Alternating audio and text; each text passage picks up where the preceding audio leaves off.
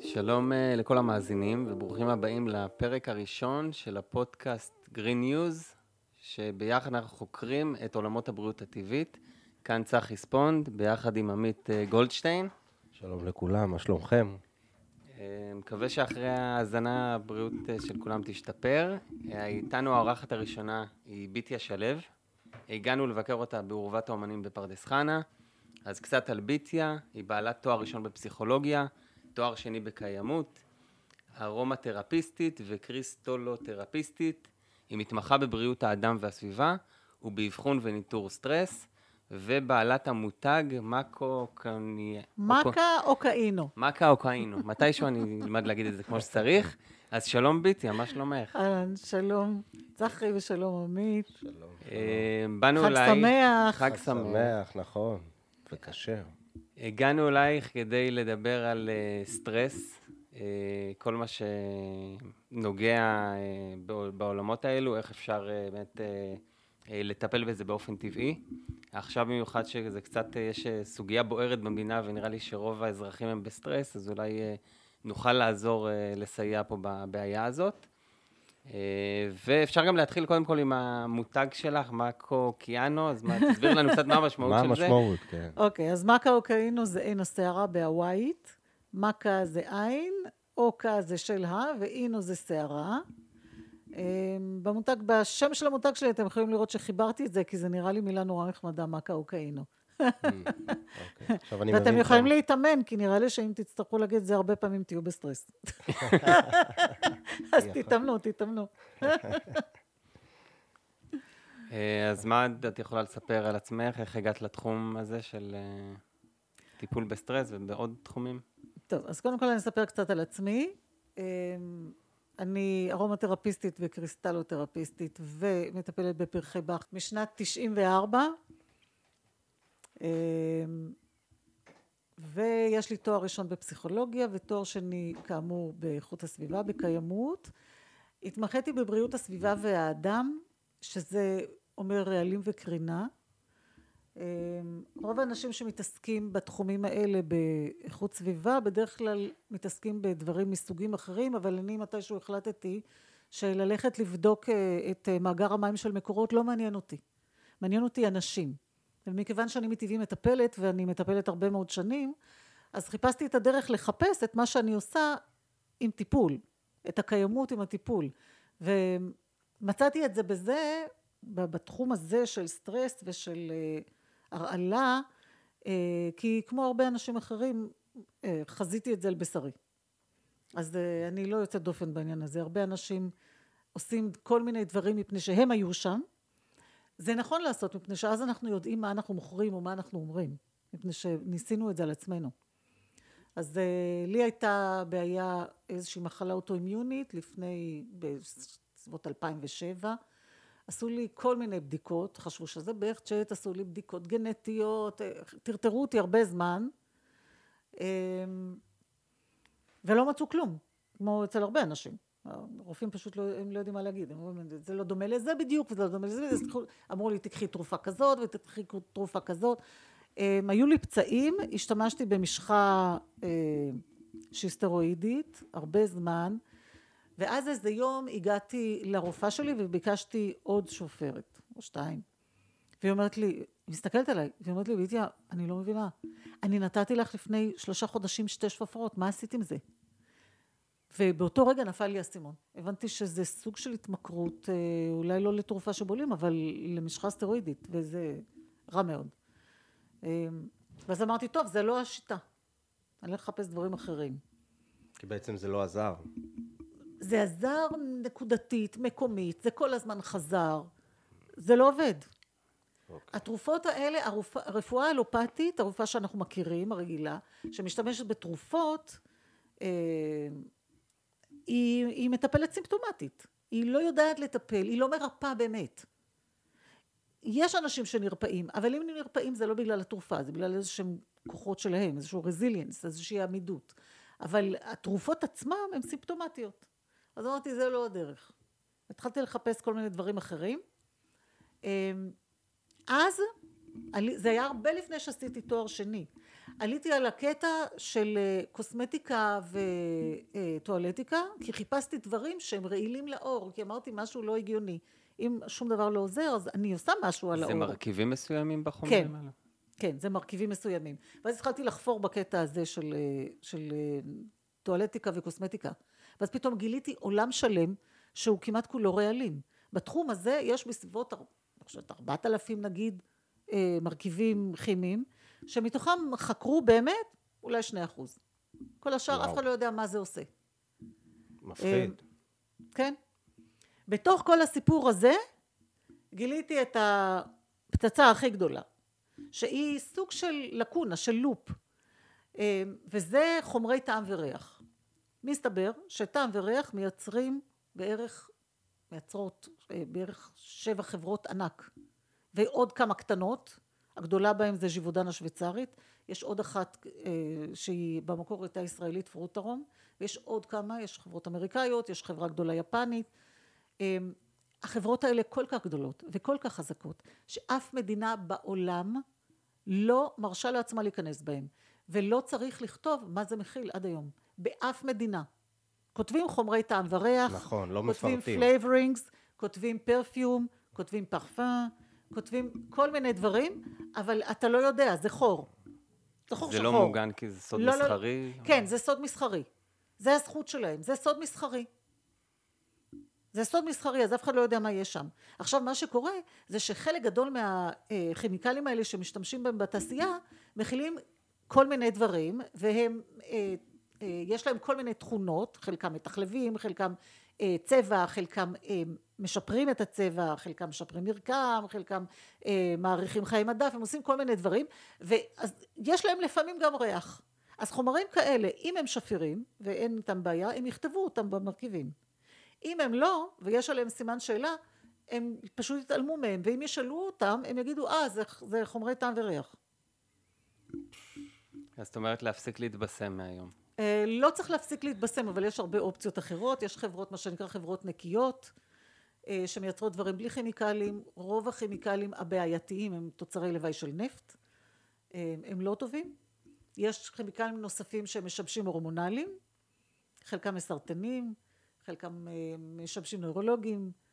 אה, אז צריך, לי- צריך לחפש דברים נקיים, אפשר להשתמש בדברים אורגניים, בדרך כלל נקיים, יש חברות מאוד גדולות ומצוינות, יש הרבה חברות בעולם, בקוסמטיקה אני יכולה להגיד שיש למשל את קודלי,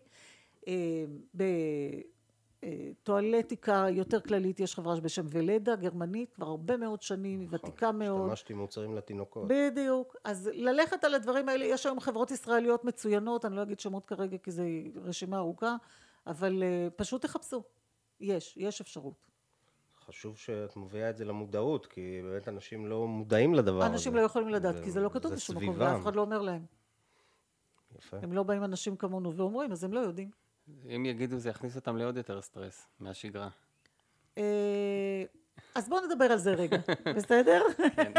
עוד משהו שאנחנו מוקפים בו אז בסטרס. בואו נדבר על זה רגע, נכון. אנחנו מוקפים בסטרס, אנחנו מוקפים אה, ברעלים, אנחנו מוקפים בקרינה, אה, והרבה פעמים אנשים אומרים לי, אה, כשאני מתחילה לדבר, טוב, בסדר, בואי נחזור למערות וגמרנו. ואני אומרת, זה לא ככה, לא צריך, אין שום סיבה. אני לא בעד להפוך את כל החיים וללכת אחורה, אנחנו לא אמורים לחזור למערות. אבל אנחנו כן אמורים, קודם כל לרכוש ידע, הכי חשוב זה המידע. המידע הזה שאתם יכולים ליישם אותו, וכדאי, אם, אם, אם תדעו, אתם יכולים להחליט מה ליישם ומה לא. אם לא תדעו, לא תעשו כלום. נכון. זה לא שיטה. אז זה כן נכון, כן לידע, כן לדבר על זה, ואחר כך מתוך המגוון של הדברים, אפשר להחליט מה אנחנו רוצים לעשות ומה לא. אוקיי? זאת בחירה. ואפשר לעשות הרבה מאוד דברים. עכשיו בוא נדבר רגע על סטרס. יאללה. יאללה, בוא נדבר רגע על סטרס. אמ, אנחנו רגילים להשתמש במושג סטרס רק כשמדברים על רגשות ועל אה, תחושות פנימיות, נכון? מהמם. האמת היא שזאת הסתכלות מאוד אה, אה, מחולקת, או אה, אה, איך נקרא לזה? מפוצלת. כי אה, העולם שאנחנו חיים בו בדרך כלל, העולם המערבי, מפצל דברים כדי לתת להם תוויות, כדי להקל על כל מיני דברים, כדי לייצר כל מיני דברים, כן? כדי לתת תרופות, כדי, זה לא משנה מה. בנוסף, אמ, העולם שאנחנו חיים בו מחפש הגדרות מאוד חריפות וחדות, בעיקר בתחום הרפואה. זה נכון גם לרווחה, זה נכון גם לחינוך, זה נכון להרבה תחומים. מפני שאנחנו עובדים מול ממסד ומול תקציב, מול כסף, וזה משהו שאנשים צריכים להפנים. כדי לתת לך כסף, לדעת אם אתה זכאי למשהו, אותו דבר משכנתה, זה לא כל דבר. כדי לדעת אם אתה זכאי, אי אפשר לתת הגדרות שהן וייג, שהן אה, עמומות. אתה, זה yes no. זה או שאתה כן זכאי או שאתה לא זכאי. אז בדרך כלל יש רשימה של קריטריונים ואתה צריך לעמוד ב-X מתוך הקריטריונים האלה. אם לא תעמוד אתה לא זכאי, לא משנה למה. לטיפול, לתרופה, בסל הבריאות, לא בסל הבריאות, למשכנתה, לחינוך אה, לא, גבוה, נמוך, לא משנה מה. יש קריטריונים ברורים. כן. בדיוק, נכון. עכשיו המציאות שלנו אין בה קריטריונים ברורים לכלום. העולם לא שחור ולבן, הוא אפור. הוא מאוד גלי ומאוד מתנדנד ומאוד מחזורי, ואתה יכול להיות פעם אחת כאילו שייך לאיזה רובריקה ושנתיים אחר כך לא, כי ככה החיים. ככה אנחנו. נכון. עכשיו, כשאנחנו מדברים על סטרס, אנחנו צריכים להבין שהסטרס הממשי, אי אפשר להפריד אותו בין הגוף לבין הנפש. אנחנו לא יכולים לעשות את זה. זה לא, אין קטגוריות כאלה כמו שהממסד רוצה, זה לא עובד. אנחנו בני אדם, ואנחנו אה, יחידה אחת שלמה, איזושהי מערכת כוללת, שהיא עובדת בכל מיני צורות. ולא רק שהיא עובדת בכל מיני צורות, היא לא זהה בין אדם לאדם. אנחנו שונים מאוד אחד מהשני, שגם עם זה ממסד לא יודע מה לעשות. כי כשיש אה, הגדרה למספר כדוריות לבנות בשתן בשביל לדעת אם יש לך דלקת. זה אמור להיות אחיד לכולם. עכשיו זה לא ככה. כי לכל אחד יש רזיליאנס אחר, כל אחד בא מרקע אחר, כל אחד הגוף הגנטי שלו אחר, הוא מביא גנטיקה שונה, כל אחד יש לו זיכרונות אחרים, אחד עבר טראומה ואחד לא, אה, אחד אה, הכישורים שלו מאפשרים לו להתמודד עם דברים מסוימים והאחר לא. אנחנו כל כך שונים אחד מהשני, שאי אפשר לעשות אה, אה, תמונה אחידה, זה לא עובד. כן, רף אחד לכולם. נכון? הגיוני. עכשיו, כשמדברים על סטרס, המושג, קודם כל נדבר, נגדיר את זה. אז נאמר שסטרס, אה, כמו שאמרתי עכשיו, אי אפשר להפריד אותו בין הגוף לבין הנפש, והמדד האמיתי הוא בעצם סוג, אה, או רמת ההרעלה. כי מה שקורה לנו זה ש... אה, גם נוצרים, provoked, כן? מתוך זה שמופעלים כל מיני דברים פנימיים כמו נורוטרנסמיטרים והורמונים. וגם... תסבירי למאזינים שלנו שלא יודעים מה זה נורוטרנסמיטרים. נורוטרנסמיטרים זה הורמונים שהם פועלים בכמויות מאוד קטנות, מזעריות, והם עובדים על המוח. אוקיי? והורמונים זה אלה שעובדים בכמויות יותר גדולות והם עובדים על הגוף. זה בגדול. בסדר? אז יש לנו הורמונים ויש לנו נורוטרנסמיטרים שהם ההורמונים של המוח, אוקיי? כל הדבר הזה אחראי על הרגשות. המערכת בתוך המוח שאחראית על הרגשות נקראת המערכת הלימבית, היא נמצאת מאחור, בפנים מאחור, באזור הצוואר העליון, בסדר? קצה הגולגולת. אמ, המערכת הלימבית היא מערכת מאוד עתיקה ואבולוציונית. עכשיו, אה, כש... כמו שאני אומרת, בסטרס אנחנו יכולים להיכנס לסטרס מפני שמשהו נוצר בגוף, ואנחנו יכולים גם הפוך.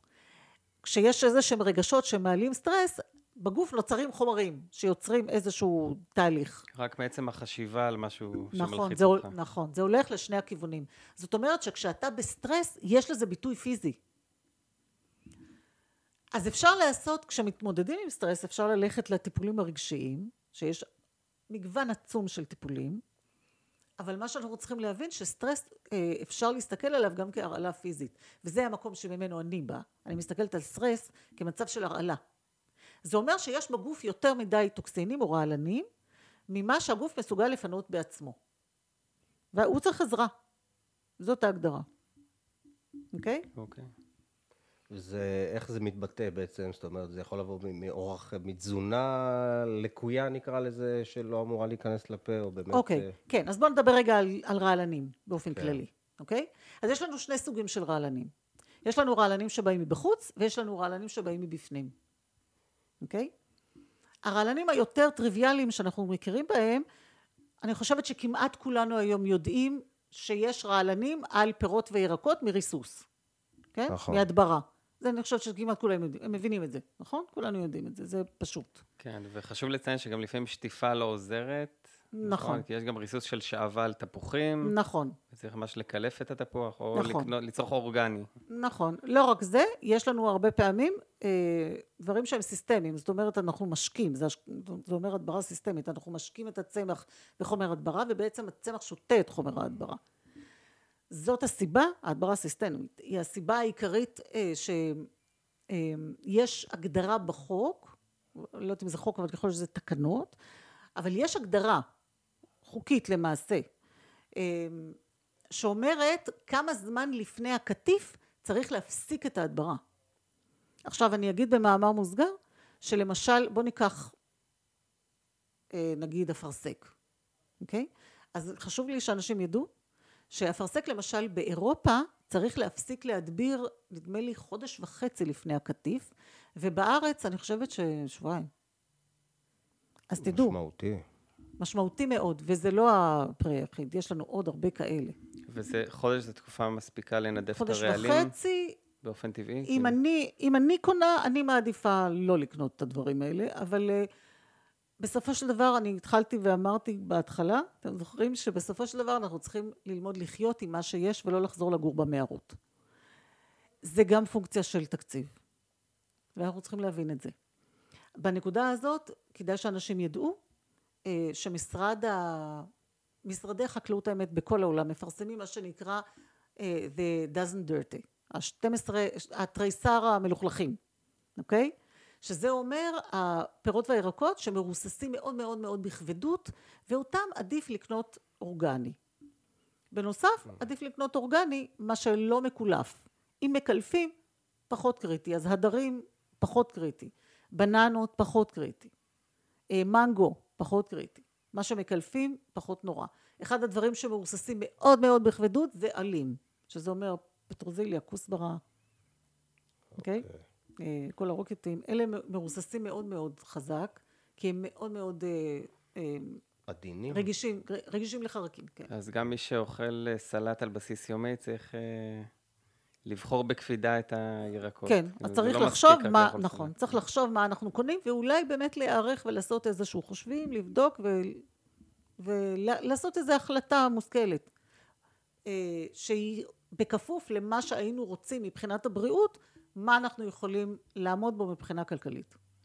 ואי אי אפשר להתעלם מהחלק הכלכלי, הוא משמעותי מאוד. מאוד, בוודאי. אני מדבר על זה בעוד דברים, כי החלק הכלכלי הוא חשוב מאוד. בארץ מאוד קשה, מאוד יקר פה, ואם אנחנו רוצים כן לקדם את הבריאות, אז צריך לקחת את זה בחשבון. ולראות, אני מאוד משתדלת אם אני יכולה לעזור במה שאפשר כדי לראות איך אנחנו עוברים את המבוך הזה בין בריאות ובין כסף, כי הוא לא פשוט. נכון.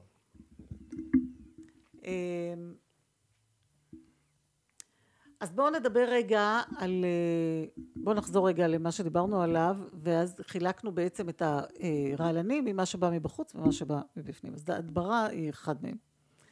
אה, מבחוץ אותו דבר צריך להתייחס לכל החומרי הדברה וחומרי ניקוי שיש בבית. יש לנו הרבה.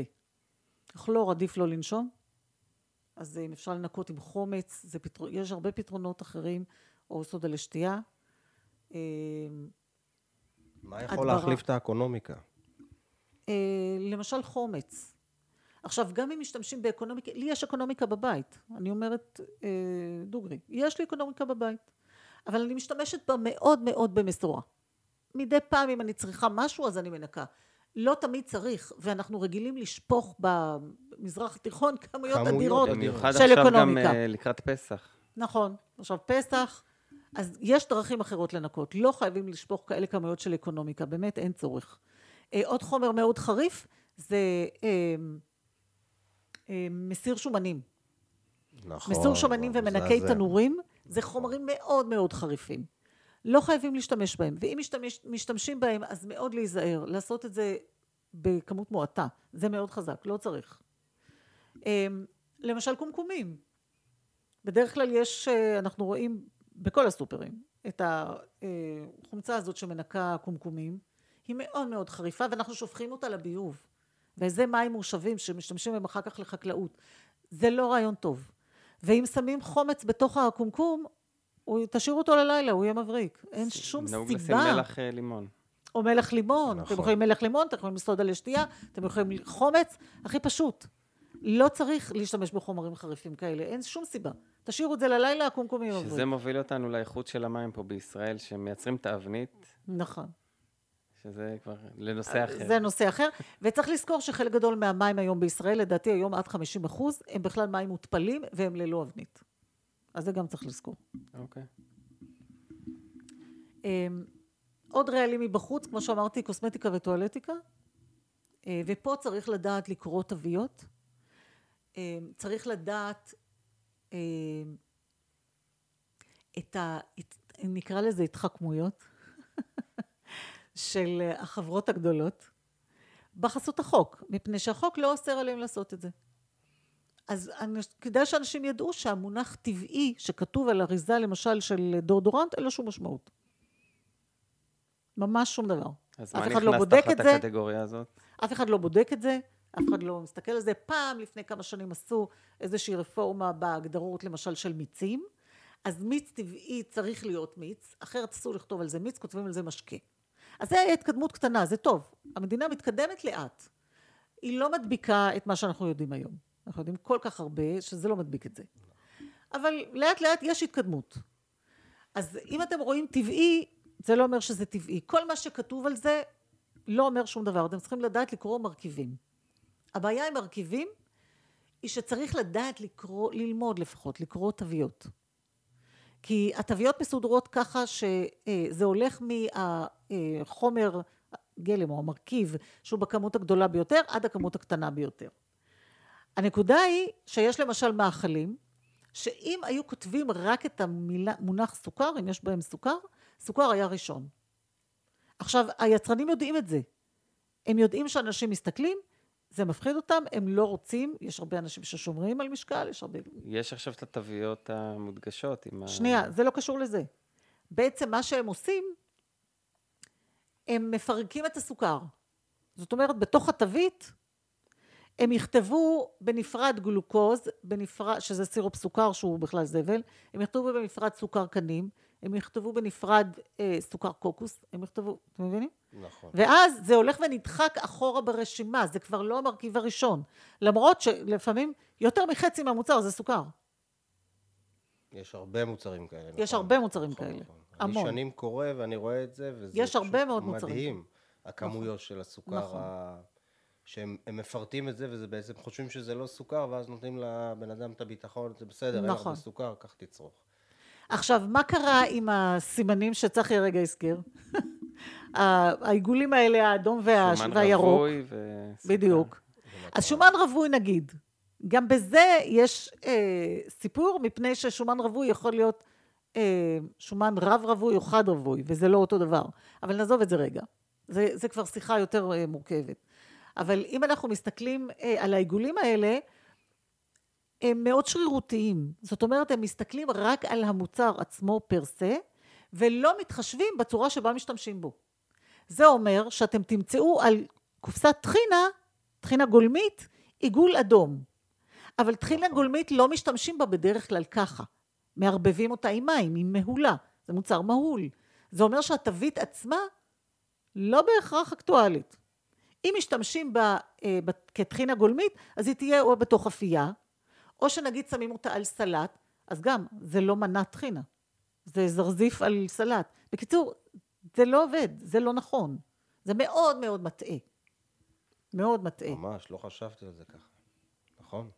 אז צריך לקחת את זה בחשבון. כל התרכיזים, אני לא בעד תרכיזים, אבל אם אתם מסתכלים על תרכיזים וכתוב עליהם שזה עם הרבה סוכר, זה מצחיק, מפני שאתם יכולים לשלוט כמה תרכיז לשים במשקה.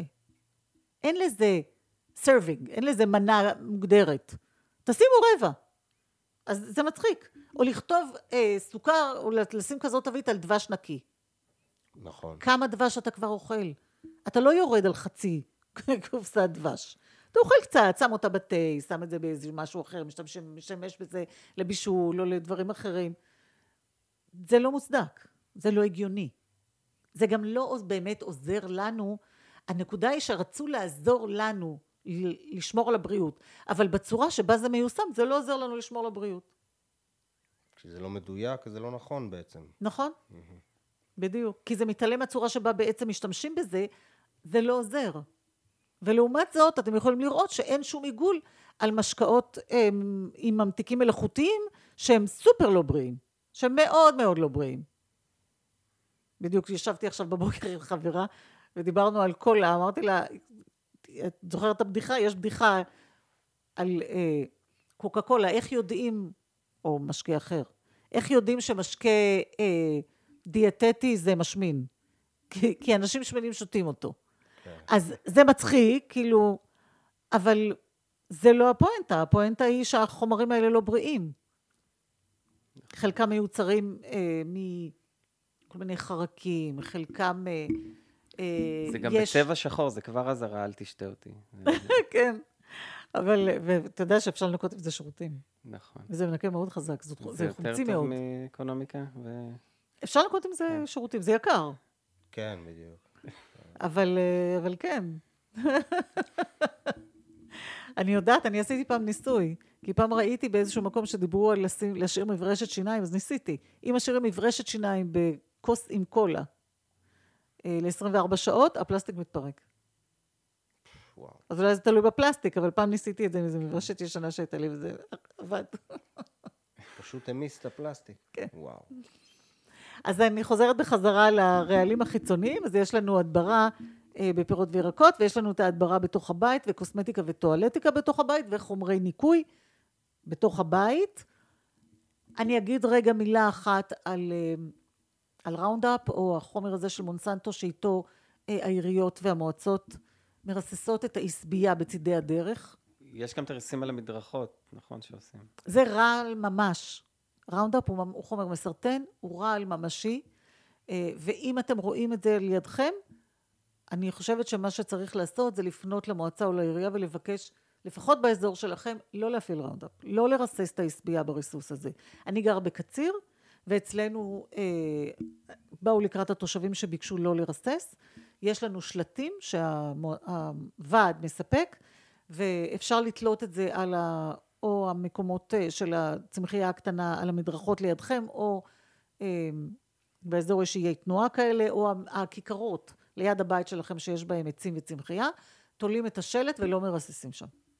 מתוך באמת רצון אה, לבוא לקראת התושבים שיש להם יותר מודעות לעניין הזה, וזה מה שהם מבקשים. אחלה טיפ, לא, לא ידעתי שיש כן. אופציה כזאת. יש אופציה. תלכו ותבקשו. אז, דיברנו על אה, רעלים מבחוץ. אה, יש רעלים נוספים, אה, אחד מהם זה ניקוי יבש, שעובד עם פרכלור, עם תרכובות של, של פורמלין, זה תרכובות לא בריאות. אז אני, עוד פעם, אני אומרת, אנחנו צריכים ללמוד לחיות, ואם יש לנו ז'קט מאוד טוב, אנחנו רוצים ללבוש בגדים יפים. אני לא אומרת, אם זו חליפת צמר טובה, בעיקר גברים עם חליפות, לא. זה לא סיבה לא ללבוש חליפות, וזה לא סיבה לא, לא לנקות אותן. יש אבל זמן שזה מתנדף מהבגד? בדיוק. ש... אז מה ש... בדיוק. אז מה שצריך לעשות, זה מגיע עם הניילון, והרבה פעמים אנשים מכניסים את זה עם הניילון הזה כמו שזה לתוך הבית ולתוך הארון. אז מה שאני אומרת זה, אם אתם מנקים ניקוי יבש, להביא את זה הביתה, אם יש לכם מרפסת, תתלו את זה במרפסת, תורידו את הניילון. אל תשאירו את זה בתוך הניילון ותתלו את זה פשוט יומיים שלושה בחוץ עד שהתרכובות האלה מת, אה, מתאדות, מתאדות, מתנדפות ורק אחר כך להכניס את זה לארון. לא להכניס את זה לארון עם כל מה שיש בפנים.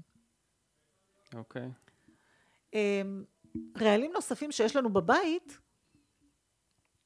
אה, נמצאים במקומות שאנחנו לא מצפים לראות אותם. ואחד המקומות הכי מדהימים זה המייבש כביסה. עכשיו מייבש כביסה הוא מדגרה, בגלל שיש בו גם חום וגם לחות. זה פצצה. בשביל בקטריות, בשביל עובשים, בשביל שמרים, בשביל כל מיני נבגים שמסתובבים לנו באוויר. אז מה נעשה בחורף? שאלה טובה. אז למשל, לי אין מייבש. אבל אני הולכת עם בגדים נקיים, אני מבטיחה לכם. יש את השיטה לשים אני מול המזגן. מכבסת. אז קודם כל אפשר לתלות בבית, בחורף. בקיץ, תתלו בחוץ. השמש יש לה אור אולטרה סגול שהורג חיידקים, שהוא אנטיספטי, הוא אנטי-בקטריאלי, הוא מנקה. הרוח טובה, זה טוב לתלות את הבגדים בחוץ, זה גם אנרגיה טובה, זה אומן טוב, זה כדאי לתלות דברים בחוץ. הטבע מייבש דברים ומעשיר אותם באנרגיה בריאה, זה עדיף. אם יש אה, מייבש בבית, אז צריך לדעת איך להתנהל איתו. אני אומרת, יש אנשים שבאים אליי ואומרים, תקשיבי, הכל תקחי לי, את המייבש אל תקחי לי. אני אומרת, אין בעיה, לא לוקחים את המייבש, הכל טוב. בתנאים. צריך לדעת איך לתפעל את המכשיר הזה, שהוא מאוד מאוד בעייתי. אז קודם כל, אחד הדברים שפתאום גיליתי אצל המון ישראלים, זה שהם לא טורחים לעשות את החור בקיר ולהוציא את הצינור פליטה החוצה. וואו, זה הכל נשאר בבית. המייבש פולט את הכל לתוך הבית. איך זה אצלכם? אני אצלי האמת שם. על החלון אצלי. אצלך זה בחלון? לי ואצלך? יש אה, מ- ללא, ללא צינור. ללא צינור. אז לאן הולך ה... כל המים נאגרים למתקן, אני מוציא אותם ומרוקן. אוקיי, אבל זה אומר שחלק מזה נפלט החוצה. וזה אומר שהבית מלא עדים. כן. זאת מדגירה לכל דבר. אז הנה, אני כבר אומרת לכם, אם יש לכם מכונה כמו של עמית, שבה יש רק מאגר שזה בעצם עובר עיבוי, נכון. ונכנס אה, לתוך כלי, ואת הכלי הזה עם המים שופכים, עדיף לחשוב פעמיים. אני ממליצה לקנות אה, מייבשים, לא בשיטה הזאת, אלא מייבשים שיש להם צינור פליטה, ולהוציא אותו החוצה מהבית. אז או להוציא את זה דרך חלון, או לעשות חור בקיר ופשוט להוציא את זה. יש לזה מתקן כזה עם כזה פלסטיק, לסדר את זה שזה יצא החוצה. זה א'. ב', כשאתם פותחים, בתוך המייבש יש אה, מוח כזה, נכון? למה? מפני שבעצם מייבש, מה שהוא עושה, הוא מפרק את הבד. נכון, הוא ממש מוריד ממנו חלקיקים. נכון. ושערות קטנות וסיבים, ויוצר את המוח הזה. המוח הזה הוא מדגרה פשוט פנומנלית. מעבר לזה שזאת מדגרה לחיידקים, בעיקר לעובשים, עובש הוא מאוד מסוכן, זה רעל. אז מעבר לזה, זה, אה, הרבה מאוד מהבגדים שלנו הם אה, סינתטיים. וזה אומר שמה שיש במוח זה 50 אחוז לפחות, לפעמים יותר, זה פלסטיק, זה תלוי מה, מה אתם לובשים בבית. אבל זה פלסטיק. אנחנו נושמים את הפלסטיק הזה. זה הופך לחלקיקים קטנטנים, אנחנו נושמים אותם. לכל האנשים שגרים בעולם המערבי, יש כמות לא מבוטלת של פלסטיק בדם. וואו. לכולנו. זה מאוד מסוכן, מפני שזה אומר שהגוף מנסה להפריש את זה מהאולפקטורי, מהחלק של הנשימה באף, אה, דרך הדם, ולהעביר את זה איכשהו לכבד. אם זה ממשיך להסתובב בדם, סימן שפשוט הכבד כל כך מלא דברים, שאין איפה להשקיע את זה בכלל. וזה פשוט ממשיך להסתובב בדם. זה רעל, זה לא בריא. אנחנו לא צריכים להסתובב עם פלסטיק בדם. פלסטיק הוא נפט. פלסטיק מייצרים מנפט. זה לא חומר טבעי שאנחנו, זה לא אוכל. אוקיי? אנחנו לא אמורים אוכלים, לא שותים אוכל. נפט. זה לא אוכל, זה רעל. זה לא אמור להיות בדם, זה חומר זר. אוקיי? יש אז דרכים לנקות את זה? כן, אז אם אתם מטפלים במוח, קודם כל תעשו את זה עם משהו רטוב, אפשר להרטיב אה, מגבת נייר ולאסוף את זה, לשים את זה מיד בתוך שקית ולסגור את השקית, ואז לשים אותה בפח. כי זה מתפזר, זה מה שקורה אצלי פשוט. זה מתפזר כמו ענן נכון, כזה, בדיוק. אז תאספו את זה ממש, לעבוד עם כפפה, לשים, אה, ממש להרטיב מגבת נייר, לאסוף את המוח עם הנייר, עם ה... כשזה רטוב זה פחות מתפזר, ולהכניס את זה מיד לתוך שקית ניילון. לסגור אותה טוב, לעשות קשר ולזרוק את זה לפח. לא לתת לזה להסתובב באוויר, זה ממש לא טוב. הייתי מרים את זה ככה עם הידיים וזורק את זה as is לפח. מאוד לא בריא. כן, גם ובאמת אני. הכל היה יוצא החוצה. אני חשבתי שזה חלקיקי אבק שנשאבו, לא, לא. זה כמו המזגן, את יודעת שיש ברשת של המזגן שזה אז לא, נתפס. זה הפלסטיק, וזה הסיבים שבעצם, והחלקיקים שבעצם המ- המייבש מפרק מהבגדים. וואלה. אה, טוב, יש עוד כל מיני דברים שאנחנו יכולים לדבר עליהם בבית. בואו נדבר רגע שנייה אחת על פלסטיק. יש לנו הרבה מאוד פלסטיק במטבח. אני לא בעד לא להשתמש בפלסטיק, אין בעיה להשתמש בפלסטיק. אבל אה, פלסטיק לא טוב במגע עם חום ועם חומצות. זה אומר שאם אתם שמים בתוך כלי פלסטיק, בשביל להכניס למקרר, נגיד, אה, מטבוחה, שהיא גם חומצית מאוד בגלל העגבניות והיא גם חמה, כי הרגע סיימתם לבשל אותה, זה רעיון לא טוב. אז או שתקנו כלים אה, מזכוכית או מקרמיקה, או יש אה, כלים מנירוסטה, או יש כלים מאמייל, יש היום כלים נורא יפים, וינטג' מאמייל, זה מצוין. או שאם אתם רוצים לשים בפלסטיק, וזה בסדר, כי הרבה פעמים גם לוקחים, באים הילדים ולוקחים לסוף שבוע אחרי שאמא בישלה או אבא בישל, או... אנחנו כן צריכים פלסטיק, אפילו אם אתם הולכים לפיקניק. אני בעד ללכת החוצה לטבע כל רגע שאפשר. אז אתם לא רוצים לסחוב קופסאות מזכוכית, זה לא הגיוני. נכון. אוקיי? אז להשאיר את הדברים להתקרר על הגז. לא להכניס אותם לתוך הפלסטיק חמים. זה חיבור לא טוב. במאמר מוסגר אני אגיד עכשיו שהמיכל הרתחה בתמי 4 הוא מפלסטיק. זה אומר שהמים בתמי 4 עומדים בתוך הרתחה עם פלסטיק 24/7. לא. אני לפני כמה לא שנים, טוב. לפני כמה שנים כתבתי מכרז לקופת חולים כללית על אה, ברי מים לקופות, ואני אמרתי, אני לא מאשרת אה, ברי מים עם חל הרתחה מפלסטיק. זה משהו שהם עדכנו בשנים... כן, אמרתי, רק נירוסטה. והם הביאו, הביאו במיוחד מסין, הביאו מכשירים שיש בהם מיכל הרתחה מנירוסטה. אז כל הקומקומים מפלסטיק גם פחות... אוקיי, אז כן. אז קומקומים מפלסטיק, רעיון לא טוב. עכשיו, זה לא בעיה, מפני שיש היום מבחר מאוד גדול של קומקומים, גם מנירוסטה וגם מזכוכית וגם מקרמיקה. לי יש פה אה, קומקום מנירוסטה, אה, גם בבית יש לי נירוסטה, יש, אה, בעבר היה לי קומקום מזכוכית, זה מספיק. אה, פשוט לכבות. אני כיביתי בתמי ארבע פה בקליניקה, כיביתי את ההרתחה. והחלק של המים הקרים הוא בסדר. הוא מים קרים כמו מהמקרר, אין שום בעיה. זה מסונן, זה לא המסנן הכי טוב, אבל זה מסונן. יש לי עוד שאלה לגבי המים, אם uh, מומלץ, uh, אם זה טוב לנו לשתות מים קרים או טמפרטורת החדר? זה מאוד אישי. זה מאוד מאוד אישי. אתה צריך לשתות, לך עם הגוף שלך. תשתה מה שנעים לך. אם לא נעים לך עם מים קרים, אל תשתה מים קרים. אם נעים לך מים חמים, תשתה חמים. זה גם לא תמיד אותו דבר במשך התקופות של החיים, לא תמיד, אם אתה מרגיש לא טוב, אתה לפעמים רוצה מים בטמפרטורות אחרת, בטמפרטורה אחרת מאשר אם אתה מרגיש בסדר. אמ, זה כל כך משתנה, שאין לזה המלצה. אני חושבת שבן אדם צריך, באמת, שכחנו להתחבר לעצמנו, ולבדוק מה אנחנו באמת רוצים. מה בא לנו עכשיו? מה, מה נכון לנו? מה מרגיש לנו נעים? אוקיי? או מה מפריע, מה מעצבן אותנו. אז כאילו, לא, להזיז את זה. אנחנו לא רוצים דברים שלא נעימים לנו. אה, יש עוד כל מיני דברים שאפשר לדבר עליהם על רעלים מבחוץ, אבל אה, אנחנו רוצים להתקדם. אז בואו נדבר רגע על רעלים מבפנים. עכשיו, תראו, בדיוק כמו שהבן אדם הולך, אוכל והולך לשירותים, גם ברמת התא, התא עושה בדיוק אותו דבר. הוא מכניס נוטריאנטים, הוא מפריש פסולת מטבולית של המטאבוליזם שלו הפנימי, של התא, אוקיי? לאן הולכת הפסולת הזאת? שיכולה להיות כל מיני דברים. יכולה להיות שאריות של ויטמין שהתא לא ישתמש בו, יכולה להיות מינרלים שלא צריך, יש עודף. זה יכול להיות אה, הורמון שבעצם התא הפריש כדי ליצור איזושהי פעולה בגוף, ועכשיו יש לזה שאריות. אז חלק אה, חוזר בחזרה לתא האם בתהליך שנקרא ריאפטק, וחלק צריך להפריש אותו, זה מיותר. אוקיי? זה עובר לנוזל הבין-תאי, ומי שאוסף את זה משם זה הלימפה.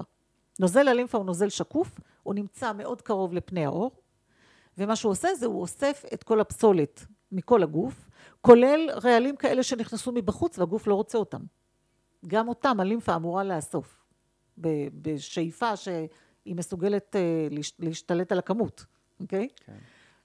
אה, היא מביאה אותם לבלוטות. יש לנו קשריות לימפה בצוואר וב... אה, בחזה, וזה בעצם מגיע לבלוטות. יש לנו בלוטות בבית השחי ויש לנו בלוטות במפסע. נכון? יש לנו בלוטות פה ופה. אה, החומרים האלה הם לא רעילים במובן של רעל, אוקיי?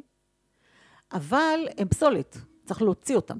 זה כמו בן אדם שיש לו עצירות, זה לא טוב. זה לא אמור להישאר בתוך הגוף, זה אמור להיות מופרש החוצה. הגוף מאוד חכם. עכשיו, הגוף יש לו כמה מנגנוני אה, איסוף, שזה בעיקר הלימפה, יכול להיות עוד כל מיני דברים, אבל אה, מי שאוסף בעיקר את הרעלים זה הלימפה, אבל יש לו כל מיני מנגנוני סילוק, וזה יש מגוון, אוקיי. אז הגוף, קודם כל, אה, מביא את הרעלים בדרך ארוכה לכבד. הכבד מפריש אותם. הם יכולים לעבור לכבד, הם יכולים לעבור דרך הכליות, הם עוברים דרך מערכת העיכול בעצם, דרך המעי, והם מופרשים החוצה. זה ההייווי, זה המסלול הנורמלי הרגיל שעובד כל הזמן, בלי הפסקה. לכן הכבד בעצם הוא טנק, זה סוס עבודה. הדבר שעובד הכי קשה מעבר למוח בגוף שלנו זה הכבד. גם הלב עובד, אבל מי שבאמת עושה, נותן עבודה, זה הכבד, אוקיי? עבודה שחורה, מה שנקרא. עבודה שחורה ממש. הכבד זה סוס עבודה. עכשיו, אם אנחנו מתחילים להיות במצב שהכבד לא משתלט על הדברים, אז יש מנגנונים אחרים. כל מיני מנגנוני סילוק נוספים. אז אחד מהם זה הזעה. הלימפה היא זאת שמייצרת את ההזעה המיידית. מה שהגוף עושה, הוא מעלה את החום. אם יש לכם חום, סביר להניח שיש לכם הרעלה. לא וירוס, רעל. משהו שצריך להוציא החוצה, לא משנה איך קוראים לזה. אבל זה לא צריך להישאר בגוף, זה צריך לצאת החוצה. כשמעלים חום, מה שבעצם הגוף אומר לנו לעשות, זה קודם כל תיכנסו לאמבטיה, חמה, שימו אולי מלח או משהו, תרחיבו קצת את הנגבוביות, ואחרי זה תיכנסו מתחת לשמיכות עם ערימה של שמיכות עליכם ותזיעו, חזק, אוקיי? אם תזיעו, סביר להניח שכל מה שהיה צריך להיות מופרש החוצה יצא דרך האור. האור הוא חלק ממערכת החיסון, הוא לא מערכת בפני עצמה. האור הוא חלק ממערכת החיסון, זה התפקיד שלו. גם לחסום מבחוץ דברים שלא צריכים להיכנס, וגם להוציא החוצה, להפריש החוצה דברים שלא צריכים להיות בפנים. אז גם סאונ... ללכת לסאונה זה גם אז... אה, ללכת לסאונה זה אחד הדברים היותר טובים שאפשר לעשות. ללכת לסאונה. סאונה זה דבר מאוד בריא, לא משנה אם יבשה או רטובה. זה בריא. תלכו לסאונה. זה טוב מאוד להזיע. עוד מנגנון ששייך לחלק הזה של הסילוק זה השיער. מה שהגוף עושה, אם זה מתכות כבדות או דברים כאלה, מתכות שלא צריכים להיות, צריכות להיות בגוף, הגוף בדרך כלל מחבר אותם עם איזה שעל, שהוא על מתכת ויוצר מלח, שהוא יכול, שהוא פחות רעיל והוא יכול לעבוד איתו, או אם זה חומרים אחרים, מה שהגוף עושה הוא מטמיע את זה בזגיקים של השיער, וזה צומח עם השיער החוצה ויוצא מהגוף. אוקיי? Okay? לכן אפשר לגזור טלטל של השיער, קבוצת שיער, ולשלוח אותה למעבדה ולקבל דיאגנוזה מדויקת של החומרים או הרעלים שיש בגוף. יש שתי מעבדות גדולות, אחת בגרמניה ואחת בארצות הברית, שבדרך כלל המטפלים הישראלים עובדים איתן. אפשר לגזור, לשלוח קבוצת שיער ולקבל דיאגנוזה מסודרת של מה שיש בגוף. אני כקיניסיולוגית, אה, אני עובדת בקיניסיולוגיה עם, אה, במבחן שריר, אז אה, אני לא בהכרח נזקקת לבדיקות האלה, אבל מי שעושה, אז אני גם מסתכלת עליהם כחלק ממה שאני עושה. תסבירי למאזינים שלא מכירים את המושג הזה. קינסיולוגיה, מבחן שריר. מבחן שריר זה אומר שאנחנו עובדים אה, בצורה שמאפשרת לנו עם איזשהו, שהוא, אה, שהיא מתודולוגיה, זה לא משנה, יש כל מיני שיטות לקינסיולוגיה, אה, למבחן שריר. זה אומר שבעצם אנחנו שואלים את הפנימן. הפנימן, או בעברי, באנגלית innate, I-N-N-A-T-E, הפנימן הוא החלק של השדה האלקטרומגנטי שלנו, של העילה, שמחבר בין התודעה לגוף הפיזי. אז כל, כל דבר כזה שקשור אה, לבריאות אפשר לעבוד במבחן שריר. והתשובות הן מאוד מאוד מדויקות, מהניסיון שלי אני עובדת הרבה שנים. אה, מבחן שריר זה אחד הדברים הכי טובים שאפשר לעשות כדי לדייק, כדי לדייק טיפול. ואני אגיד לכם שמבחן שריר לא קשור למיומנות מקצועית. כל אחד יכול לעשות מבחן שריר. אז יש לי אה, סרטון ביוטיוב, אתם יכולים להסתכל עליו, של תעשו ביטיה שלו, B-I-T-Y-A S-H-A-L-E-V, ותמצאו שם סרטון שלי ופשוט תנסו, תתאמנו על זה, אתם יכולים לעשות את זה לבד. אני יכול אה, להעיד מניסיון ש... שזה עובד, גם בטיפול מול ביטיה וגם uh, באופן עצמאי. Um, אז יש עוד דברים שאולי כדאי שניגע בהם, על uh, אה, מבחינת סטרס, על מחשב. רגע, אז בואו בוא, בוא נסיים רגע את, ה, את המנגנונים, אוקיי? כי זה חשוב. חשוב, ל... כי ברגע שאנחנו מבינים איך הסטרס הזה עובד ואיך המנגנונים עובדים, יהיה לנו יותר קל לדעת איך לשמור על הבריאות של עצמנו. אז זה קריטי, זה חשוב. אז המנגנון הנוסף הוא השיער. אה, אם תחשבו על הגוף, איפה יש, איפה יש לנו בלוטות? בבית השחי ובמפסעה. איפה יש בגוף שיער? בבית השחי ובמפסעה. מפני שזה חלק מהמנגנון לסילוק אה, רעלים. זה אומר שמי שעושה אפילציה ומסתיר את השיער בלייזר או בשיטות אחרות, בעצם אה, אה, מחסל מנגנון קריטי של הגוף לפינוי רעלים. וזה יכול לעשות בעיות. אז אם יש לכם בעיות אה, עור ועשיתם אפילציה, זה מקום טוב להתחיל לשאול מטפלים או מישהו שמתמחה בזה, מה אפשר לעשות, אוקיי? כי זה מצריך ניקוי או טיפול. אה, מנגנונים נוספים של אה, סילוק רעלים זה קודם כל נזלת ולחה, לחה מנקה את הריאות, נזלת מנקה את האזור של המוח ו... וגם הכאה, הכאה ושלשול, שאלה חלקים של מערכת אה, העיכול, זה אומר שהגוף יש לו מנגנוני חירום, מפני שהגוף במצב נורמלי לא יכול להרשות לעצמו שיותר מדי רעלים יסתובבו בדם, מפני שהוא ימות. אנחנו לא יכולים להחזיק ככה, זה מכניס לשוק. אז אם זה חיידק, זה יהיה שוק אה, ספטיק, כן? אם זה רעלים כמו מתכות או דברים אחרים, אז זה יהיה שוק טוקסי. אבל זה מסוכן. אז מה שהגוף עושה, זה במקום לתת לזה עכשיו לעבור דרך הלימפה לבלוטות אה, של הלימפה ואחרי זה משם לדם ואחרי זה משם לכבד ואחרי זה משם למערכת העיכול ולצאת החוצה בהפרשות זה אומר שהרעלים האלה עכשיו יכולים ימים שלמים להסתובב בגוף זה לא רעיון טוב אז הגוף מחפש פטנטים איך להוציא את זה מהר החוצה אז נזלת זה פטנט מצוין זה מנקה את הראש אוקיי? גם לך. אם אתם מעשנים או יש לכם משהו בדלקת ריאות או משהו אתם תשתעלו והלך תוציא את מה שצריך להוציא החוצה. הדבר החשוב שזה אומר זה שאם יש לכם נזלת או יש לכם למשל לך לקחת סירופ לשיעול ולהפסיק את האפשרות להוציא לך זה לא רעיון טוב כי אתם תוקעים את כל הדברים הרעים האלה בפנים. זה לא חכם. אוקיי? אותו דבר להוריד חום. אם אתם מורידים חום אתם מקלקלים את המנגנון הזה שמאפשר הזעה. ואתם עוד פעם תוקעים את הגוף עם כל הרעלים האלה בפנים. זה לא רעיון טוב. נכון. אוקיי? אמ, עכשיו אם אנחנו מדברים על סטרס אה, כהרעלה ואנחנו אומרים שהמצב הזה של הרעלה אומר ש, שהגוף לא מצליח לפנות אותם לבד זה אומר שהגוף צריך עזרה. אוקיי? אז העזרה הזאת אה, מתחלקת לשניים החלק האחד הוא ניקוי שזה אומר שיש לנו חומרים מכל מיני סוגים שיכולים לנקות את המוח, את הכבד, את הכליות אה, ויש לנו חלק נוסף שהוא חיזוק של המערכת החיסונית. בגלל מה שאמרתי לפני רגע, שהגוף, האורגניזם לא יכול להרשות לעצמו שיותר מדי רעלים יסתובבו בגוף.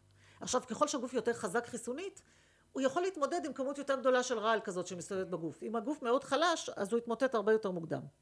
זה אומר שבשנייה שעושים ניקוי רעלים, צריך לחזק את המערכת החיסונית במקביל. אנחנו לא יותר מדי מחוסנים פה, מחוזקים במערכת החיסונית, בטח לא בארץ שלנו. אמ, עכשיו אני אלך רגע לרגש, אוקיי? ודיברנו על זה שיש לנו רעלנים שבאים מבפנים. החלק הזה של הרגש הוא החלק שקשור ישירות להרעלה פנימית. בעיקרון הבן אדם נולד ככה, נברא ככה, אה, שיש לו מנגנון שמאפשר לו להתמודד עם נמר בג'ונגל. אם יש נמר, יש מערכת סימפתטית שנכנסת לפעולה, מה שהיא עושה, היא עושה שני דברים. דבר אחד, היא מעלה את אה, נפח הדם ואת אה, לחץ הדם והיא מעלה את אה, הדופק ומאפשרת לנו לחזק את השרירים ואת בעיקר של הרגליים אבל גם של כל הגוף כדי שנוכל להילחם או לברוח. fight or flight. אדרנלין. נכון? רגע. אז זה הדבר הראשון שהיא עושה.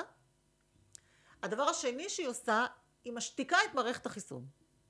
זה הולך ביחד בו זמנית. זה אי אפשר להפריד את זה, ככה זה עובד, אוקיי? המערכת הזאת נכנסת אה, לפעולה במצבים של fight or flight שזה אומר פחד. זה רגש לחלוטין. אם יש משהו שמפחיד אותנו, או מטריד אותנו, או מתסכל אותנו, או כל דבר כזה, המערכת הזאת עובדת. הצורה שבה מבחינה פנימית, מבחינה גופנית, היא עושה את זה, זה בעזרת אה, ייצור של קורטיזול ואדרנלין, יש עוד, יש פינפרין, יש עוד כל מיני דברים ששייכים למערכת הזאת, אבל שני ההורמונים נוירוטרנסמיטרים הראשיים הם קורטיזול ואדרנלין. קורטיזול ואדרנלין הם בעצם מופרשים בכמויות גדולות כשאנחנו פוחדים והמעניין במערכת הזאת זה שיש לה כפתור און, היא נדלקת עם הרגש הזה של פחד או של דברים אחרים שמצריכים fight or flight אבל אין לה כפתור אוף לא קיים זאת אומרת שמשהו בתוכנו צריך בצורה שבה מסתכלים על מספיק שאתה רואה את הזנב של הנמר ואתה רואה שהנמר הלך אז אתה נרגע. אבל משהו אצלך צריך להרגיע את זה זה לא מפסיק מלבד. אנחנו צריכים להרגיע את זה.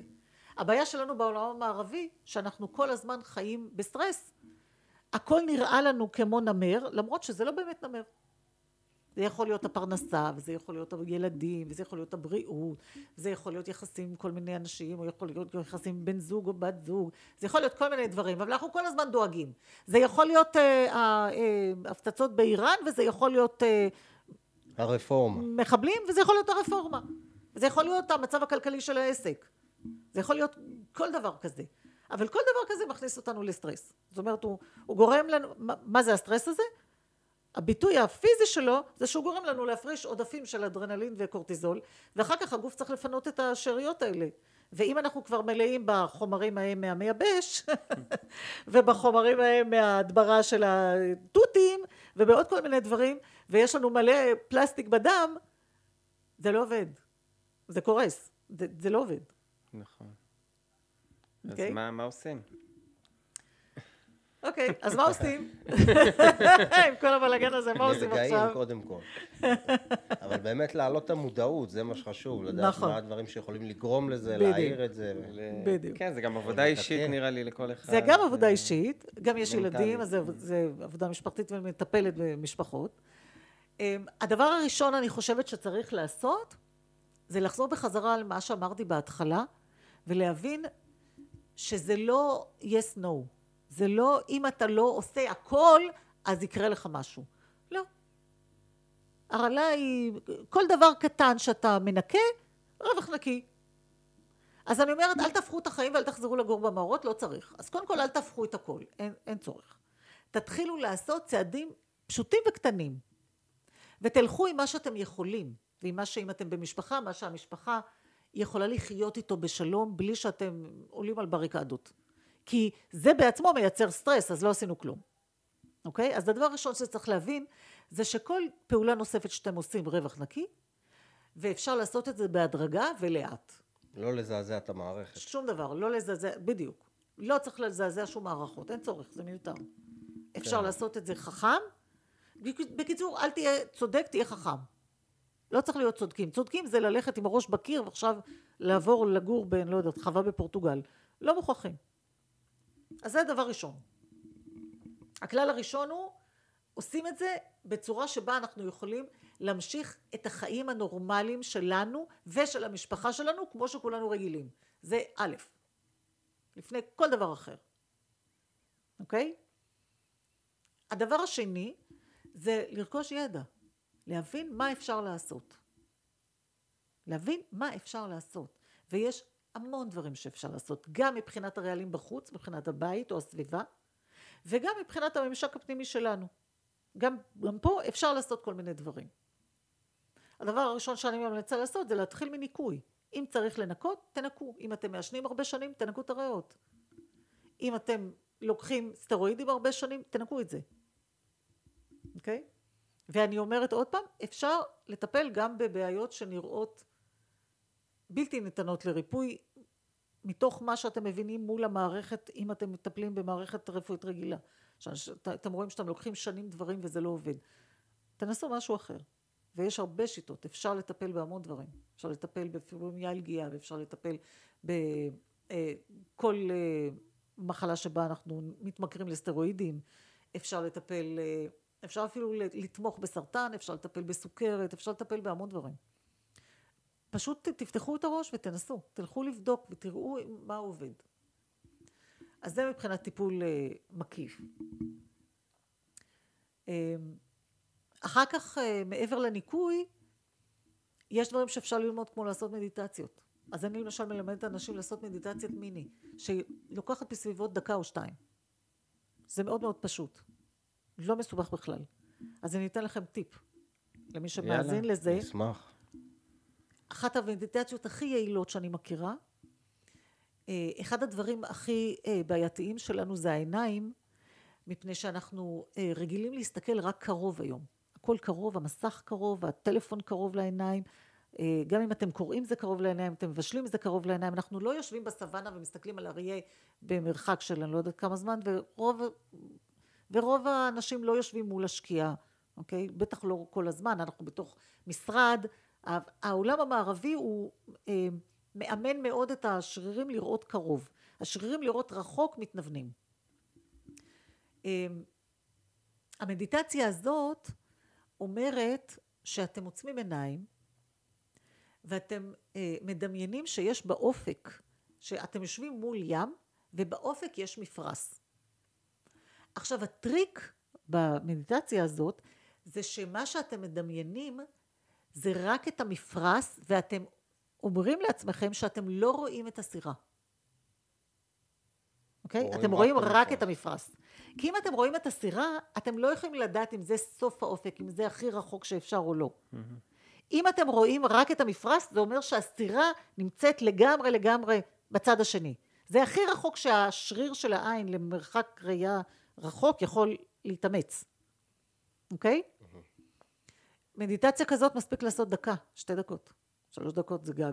לא צריך יותר. במשרד או... אפשר או במשרד, בחוץ? אפשר לעשות את זה בכל מקום.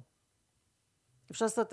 את מבשלת, עוד מעט פסח, אתה מבשל, אתם מבשלים, ואתם עייפים, תעזבו רגע את הסיר, שבו על הכורסה, תעשו כזאת מדיטציה לשלוש דקות, תקומו כמו חדשים ופשוט תחזרו לסיר, תחזרו למטבח, הכל בסדר. מאוד מאוד יעיל. ננסה. כן. אה, זה דבר נוסף שאפשר לעשות. אה, דבר נוסף שאני ממליצה לעשות זה לדבר. תדברו עם חברים, תדברו עם הילדים שלכם. הקטע של לדבר, לברבל, למלל דברים, הוא להוציא דברים החוצה, שאם עושים את זה מספיק זמן, זה מתחיל להוציא החוצה גם רגש. אז פשוט לדבר, כי אנחנו לא רגילים לדבר. והיום עם המסכים והטלפונים, זה אסון. נכון. אנשים לא מדברים. יושבים באותו חדר ו... כל אחד עם הטלפון שלו, כן. עם המסך שלו. בדיוק. יש לא... משהו בגוף שלנו, שהמלל והיכולת לה, להפעיל את הצ'קרה של הגרון ולדבר, הוא משמעותי. והוא מפרק הרבה מאוד מהרעלים ומהמתחים, אה, וזה נכון לכל הגילאים. זה נכון תמיד. אפילו ממש לעשות איזשהו הרגל, להגיד פעם בשבוע יש שיחת משפחה. לא יודעת, זה באמת עניין של לקבוע, וזה באמת שונה ממשפחה למשפחה, שונה מאדם לאדם. אבל תיקחו בחשבון שמה שצריך זה פשוט לדבר.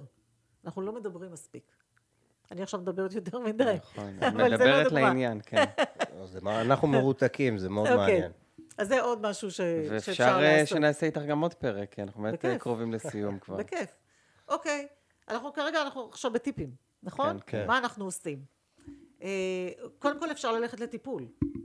עוד דברים שמפרקים זה טיפולים פיזיים. לכו לדיקור, לכו לשיאצו, לכו תעשו אה, סוג'וק, תעשו מסאז'ים, מה שבא לכם. אוקיי? לכו לסאונה, תזיעו. נכון, נכון. זה מנקה. גם ספורט. גם ספורט. עכשיו בואו נדבר על תנועה. אנשים הרבה פעמים אומרים לי, אני, אני רואה אה, פציינטים, אני רואה אה, מטופלים, ואני שואלת, איזה ספורט אתה עושה? אז הוא אומר, אני לא עושה ספורט. אחר כך כשאנחנו מתחילים לדבר על אורח החיים, פתאום הוא אומר, אה, פעמיים בשבוע אני עושה ריקודי עם. אני אומרת, רגע, אז אתה כן עושה ספורט. אתה אמרת לי שאתה לא עושה ספורט בכלל. הוא אומר, לא, ריקודי עם, אני לא עושה, אני לא בחדר כושר. אז בואו נרחיב את המושג של ספורט, אוקיי? זה לא חייב להיות ספורט קונבנציונלי. כל דבר שאתם עושים. לעלות במדרגות. לעלות במדרגות, להחנות את האוטו לא מתחת לסופר, אלא טיפה יותר רחוק וללכת את החתיכה הזאת ברגל. או לכל מקום שאתם הולכים. תתרגלו לחנות ברחוב הסמוך ופשוט ללכת חתיכה. תעלו במדרגות ותרדו במדרגות. אמ, אפשר לטפל בגינה. גינון הוא אחד הדברים, מפיגי סטרס הכי טובים שיש. אה, עוד דבר שאפשר לעשות זה להחזיק חיות מחמד. אם זה מתאים לכם, תחזיקו כלבים, חתולים, ארנבים, whatever. חיות מחמד מפרקות סטרס. חד משמעית. ממש. אמ, מה שעוד אפשר לעשות, אה, אם מדברים על, אה, על ספורט, אז כל דבר שהוא לא קונבנציונלי אבל הוא מפעיל אתכם, הוא סבבה לגמרי, שנגיד דיברנו על ריקוד, אה, זה יכול להיות שחייה, זה יכול להיות כל דבר שאתם עושים בים, כל, כל דבר כזה הוא ספורט, גם גינון, אם אתם עושים גינון מאומץ זה ספורט.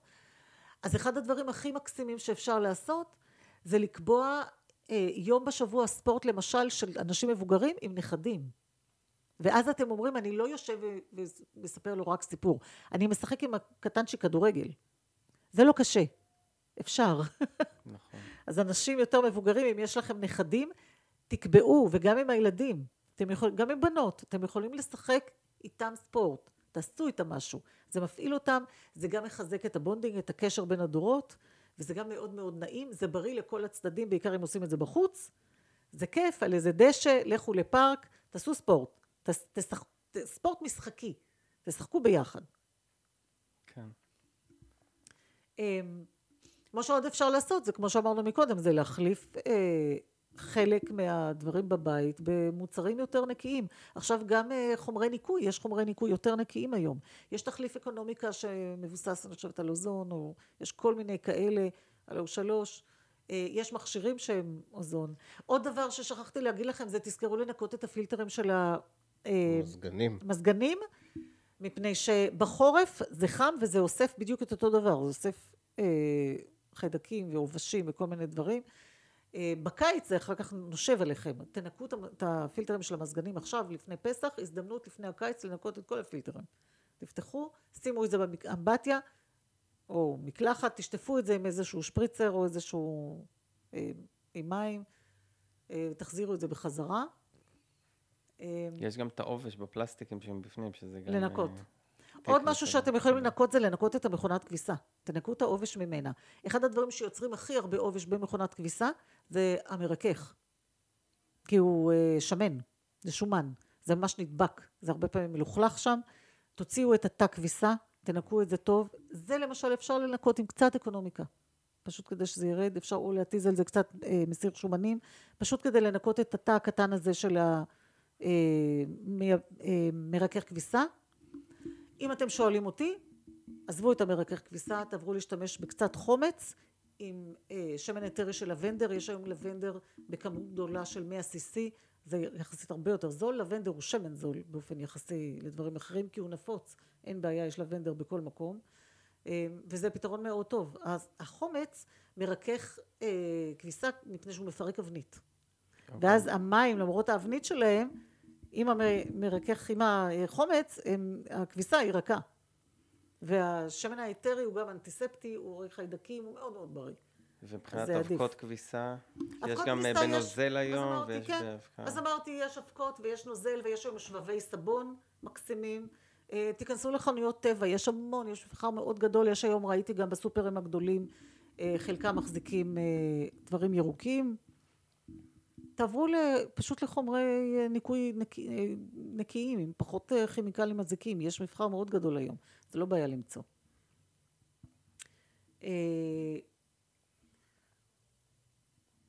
מה עוד יש לנו עוד טיפים כאלה נחמדים? נראה לי לקרוא את המרכיבים מאחורי המוצרים שאנחנו קונים. ול, לא? כן, נכון כמה מאוד. כמה שפחות מרכיבים זה, זה הכלל. בדיוק, נכון? ככל שרשימת המרכיבים יותר קצרה, זה יותר בריא.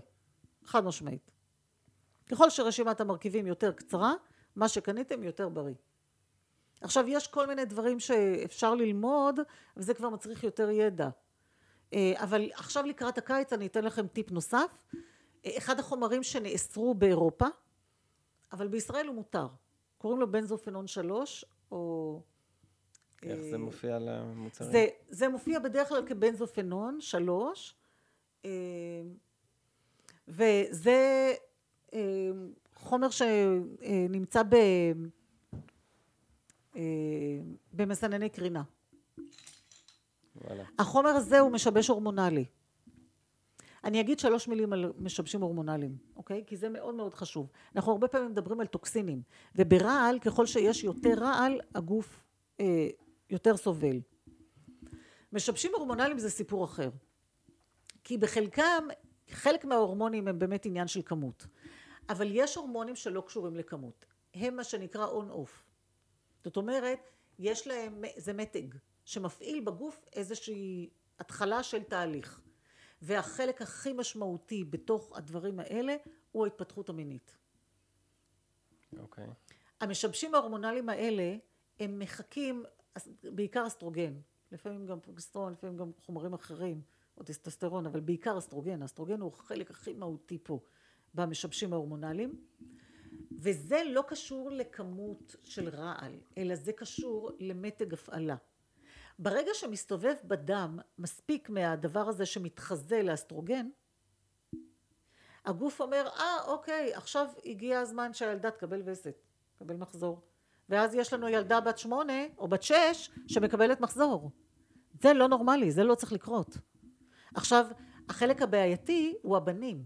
כי אצל בנות, ברגע שילדה בת שש או בת שמונה או בת שבע מקבלת מחזור, אנחנו מבינים שמשהו לא בסדר.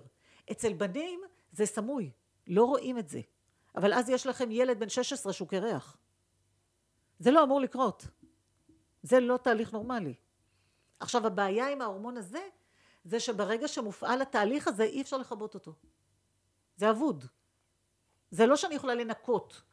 אין לי מה לנקות, גם כמטפלת. אני לא יכולה לנקות את זה. התהליך הזה התחיל, אפשר לתת כל מיני הורמונים שעוצרים את זה, או כל מיני... הדברים האלה לא בריאים. הם משבשים את כל המערכות בגוף. אם אפשר למנוע את זה, צריך למנוע את זה. זה לא צריך לקרות בכלל, לא צריך להיות בכלל במקום הזה. זה, זה דבר שלא צריך להיות. זה, לא. לא. לא צריך לשים את הילדים שלנו במצבים האלה, זה לא, זה לא נכון לעשות. זה לא הגיוני. כן, נכון מאוד. אוקיי? Okay? אז אה, אני אומרת עכשיו, אה, תסתכלו על אה, מסנני קרינה, מאיזושהי סיבה משרד הבריאות כנראה, כי זה לא התפרסם כחוזר לציבור אז אנחנו לא יודעים, אבל כנראה שדרשו מהחברות לכתוב בנזופנון שלוש במודגש מחוץ לרשימת המרכיבים. עכשיו אני אומרת, אם אתם יודעים שזה לא בסדר, למה אתם מאשרים את זה? כי אם הייתם חושבים שזה בסדר, בשביל מה צריך לכתוב את זה באופן מודגש? זה לא רלוונטי לכלום. אבל אם כן, אז משהו לא הגיוני בהתנהלות הזאת של המשרד. זה לא צריך לקרות. אוקיי? אז אם אתם רואים משהו שכתוב עליו בנזופנון שלוש, אל תקנו מסנן קרינה כזה, זה לא נכון לעשות. אוקיי? זה חומר לא בריא. אה, והדבר הכי חשוב שאני אגיד לכם, אולי לסיום, זה שאם אתם שואלים אותי, השמש לא מסרטנת. אם השמש הייתה מסרטנת, לא הייתה אנושות. היינו נכחדים מזמן. זה לא הגיוני. אנחנו נמצאים פה מאות אלפי שנים, עשרות אלפי שנים, אני לא יודעת, זה לא משנה מה האמונה שלנו. אבל אם באמת השמש הייתה מסרטנת, מזמן היינו נכחדים. אנחנו היום יחסית נמצאים בחדרים ובצל. לפני 200, 300 ו-400 שנה אנשים כמעט כל היום היו בשמש. הם עבדו בחוץ. אם השמש הייתה מסרטנת הם, הם לא היו חיים. זה לא הגיוני. נכון. עכשיו השמש היא המקור הכי חשוב שלנו לויטמין D. ויטמין D. היא, מייצ... היא גורמת לאור לייצר, לחומרים מתחת לאור לייצר ויטמין D. אוקיי? מה שעוד חשוב לזכור זה שהשמש אה, עצמה לא חמה. מה שאנחנו מרגישים על האור זה סוג של קרינה שמייצרת חום באור. אבל השמש עצמה היא לא חמה. אוקיי? השמש היא סוג של קרינה. אבל הקרינה הזאת היא קריטית לבעלי החיים ולמה שיש על הפלנטה הזאת. יש עוד משהו שהבנתי לגבי השמש עם הוויטמין D, שבדרך כלל אחרי שאנחנו נחשפים חשפה מושרש, שהולכים לים, ואז מגיעים הביתה ומתקלחים, ואז נכון. מוריד, הסבון מוריד את כל נכון. השכבה של ההגנה הזאת. נכון, אז עדיף לא. בכלל, אם אתם שואלים אותי על סבון, עדיף לחפוף את הראש פחות, פעם בשבוע זה מספיק. מי שעושה את מה שנקרא no poo זה סבבה. אה, לא לכולם זה מתאים. מה זה? זה אומר לא להשתמש בשמפו בכלל, ולאפשר לקרקפת לחדש בחזרה את החומרים עליה כדי שהיא... אוקיי, רק עם מים. אוקיי, רק עם מים. עכשיו, לא לכולם זה מתאים. מי שזה מתאים לו, פנטסטי. לי זה לא מתאים. אני לא מסתדרת עם זה, אבל יש לי שיער מאוד דק, זה לא מתאים לי. אוקיי? אבל אני חופפת פעם בשבוע, לא יותר. אה, ואני הפסקתי לצבוע את השיער. זה השיער שלי, אני לא צובעת אותו. אה, אני הגעתי למצב שישבתי על הכיסא אצל הספר ופשוט שרף לי הראש ויום אחד אמרתי לעצמי את לא נורמלית. זה לא הגיוני. ואני מדברת נגד לא. אה, יש שני אה, חומרים בתוך צבע שיער שהם בעייתיים. אחד מהם זה אמוניה והשני נקרא רסורצינול. אז יש היום צבעים שלא מכילים אמוניה ורסורצינול. יותר קשה למצוא אותם. אפשר אבל אם אתם רוצים כן לצבוע, אז uh, הדרך הכי נכונה היא לעשות חינה. וחינה אנשים לא יודעים, אבל יש חינה גם בצבעים נוספים. יש גם באדום, גם בחום, גם בשחור וגם במין uh, בלונד כזה.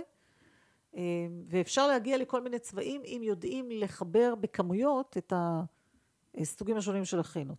אז מי שרוצה יכול להסתכל על הקטע של חינה, אם זה, אם זה מתאים לו או לה. או להכניס לאופנה את הלוק הטבעי. בדיוק, כמו שזה שאני... צריך להיות. כן. נכון, בדיוק. או ללכת כמוני. כן. אמ, ונראה לי שזה מספיק להיום. נכון. אנחנו נשאיר לנו כל מיני דברים לפעם הבאה. אין בעיה. אם תהיה אז בכיף, אני באה. אתם באים אליי. את מוזמנת גם להגיע אלינו. בכיף, כן. ו... ואני אשמח קודם כל אם יש לכם שאלות. האמת שפירטת uh, כל כך יפה, ואני, מה שהיה לי בראש, סדר? די סגר לי את הסיפור. כן? יופי. נושא המרכיבים, האמת שזה משהו שאני יודע כבר שנים, ואני ממש נותן לזה דגש, ואני רואה, כן. ואני גם מרגיש עליי שהפסקתי לאכול דברים uh, מתועשים, מה זה עשה לי לגוף. כן. רק דברים טובים. שזה זה כמו שאני חשוב. אומרת, את הפתגם הידוע, אוכל בקופסה זה לא אוכל.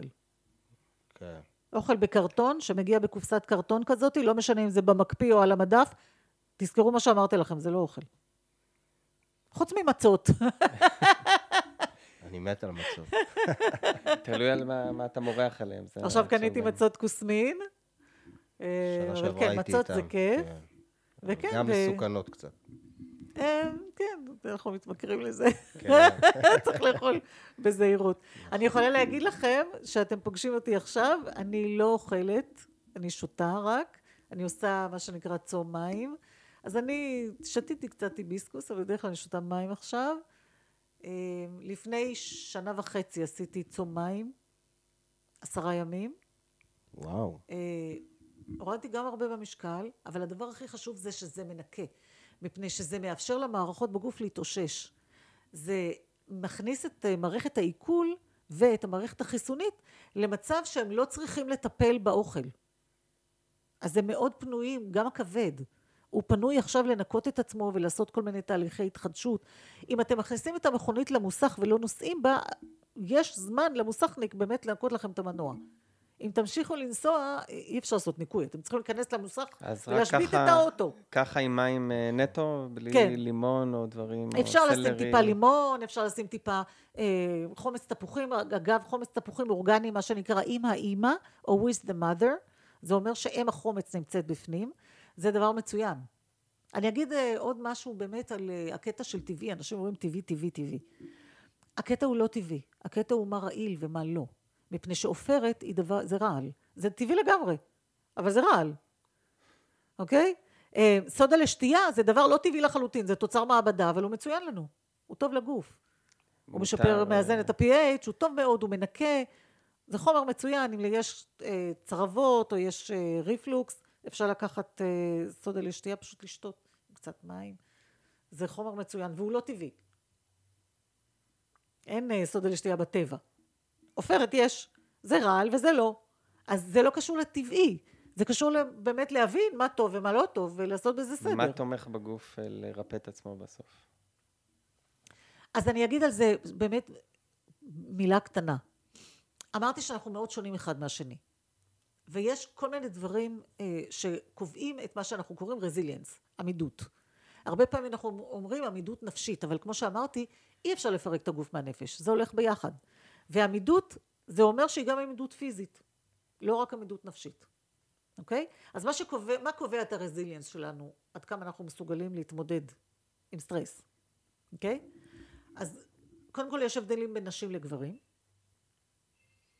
אה, בנוסף, אה, קובע מה שנקרא סדר הלידה. זאת אומרת, בכור, המצב שלו יהיה שונה מאשר סטנדוויץ', מאשר קטן.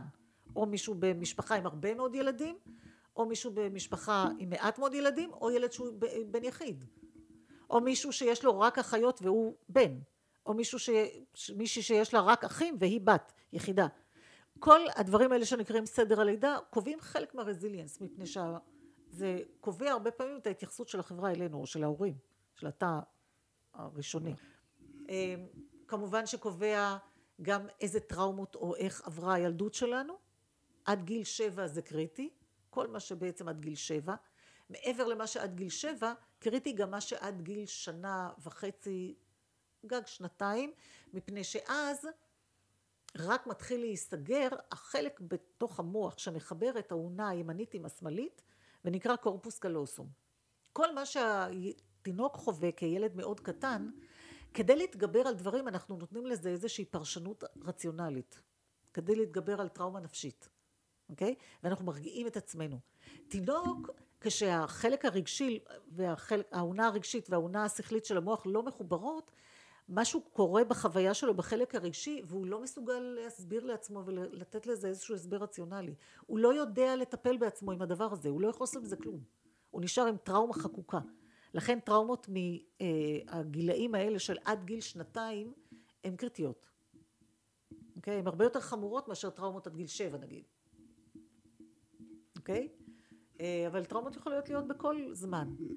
אה, חלק מהטראומות נקראות אובדן. אובדנים הם קריטיים. לאבד אה, הורה, אבא או אימא, לאבד אחים, לאבד בן זוג בגיל יותר מבוגר, הם קובעים חלק מהרזיליאנס. ברגע שאנחנו מאבדים מישהו, הרזיליאנס, עוד משהו זה אורח החיים. ככל שנהיה יותר נקיים, נהיה יותר עמידים מפני שכמו שאמרתי, חלק מזה זה המערכות הפיזיות. אם אתם לא, אם הבן אדם לא מסוגל לפנות רעלים, הרזיליאנס שלו יהיה הרבה יותר נמוך. אה, בנוסף מחלות. ככל שאנחנו חולים אנחנו יותר חלשים. וגם אם אנחנו לא במצב חולני אבל אנחנו מקבלים תרופות בעיקר תרופות שמשתיקות מערכת החיסון שזה קורטיזון שהוא בעצם מחכה קורטיזול אוקיי מה שהוא עושה אמרתי, אמרנו שהקורטיזול כדי לאפשר לנו להילחם עם הנמר בג'ונגל בנוסף ללחזק את השרירים ואת המערכות בגוף הוא משתיק את המערכת החיסונית? כשיש לנו אלרגיה מה נותנים לנו? קורטיזון. נכון. כדי להשתיק את המערכת החיסונית. זה סימפטומטי לגמרי, אוקיי? אז האנשים שלוקחים הרבה מאוד סטרואידים, הרזיליאנס שלהם יהיה יותר נמוך, גם הם יוכלו פחות כן, להתמודד. אוקיי?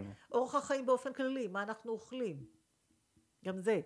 ה, אה, אה, איך נקרא לזה, העושר הפנימי, כן? המבסוטיות הפנימית שלנו היא חלק מהרזיליאנס. אם אתה בעבודה שאתה לא סובל, העמידות שלך תהיה הרבה יותר נמוכה. אם אתה עושה משהו שנותן לך סיפוק, זה יהיה יותר טוב. היחסים הבין אישיים שלנו, אם יש לנו חברים טובים, אם יש לנו משפחה, אם יש לנו בן זוג תומך, כל הדברים האלה מסביב, זה מה שמאפשר לנו גם לתת ולקבל, כן? וגם לדבר, לברבל, להוציא רגשות החוצה. כל המערכת הזאת היא מערכת נכון. חשובה שקובעת חלק חשוב. מהעמידות. אוקיי? ודיברנו מקודם על אה, רעלים בסביבה, שזה חלק מהעמידות שלנו. זה פחות או יותר נותן איזושהי תמונה. אה, טוב, תודה ביטיה על כל הזמן שהקדשת לנו. בשמחה רבה, אה, שמחתי. מעבר להגיע לפה לפרדס חנה לעורבת האומנים, איפה עוד אפשר, איך אפשר להגיע אלייך? אז קודם כל, מכיוון שאני מטפלת במבחן שריר, אז לא צריך להגיע אליי, אפשר לקבל טיפול אונליין. אני עובדת עם מטוטלת. אני עובדת אה, בוואטסאפ וידאו, אני רוצה לראות אתכם ושאתם תראו אותי כדי שתהיו חלק מהתהליך. אמ, ואת כולם מוזמנים לאורוות האומנים, מאוד מאוד יפה פה, כיף פה, חג עכשיו, בואו. אנחנו ממליצים גם. אנחנו נגיע עם המשפחה. יופי. תודה רבה. תודה רבה. תודה רבה. ביי ביי. ביי.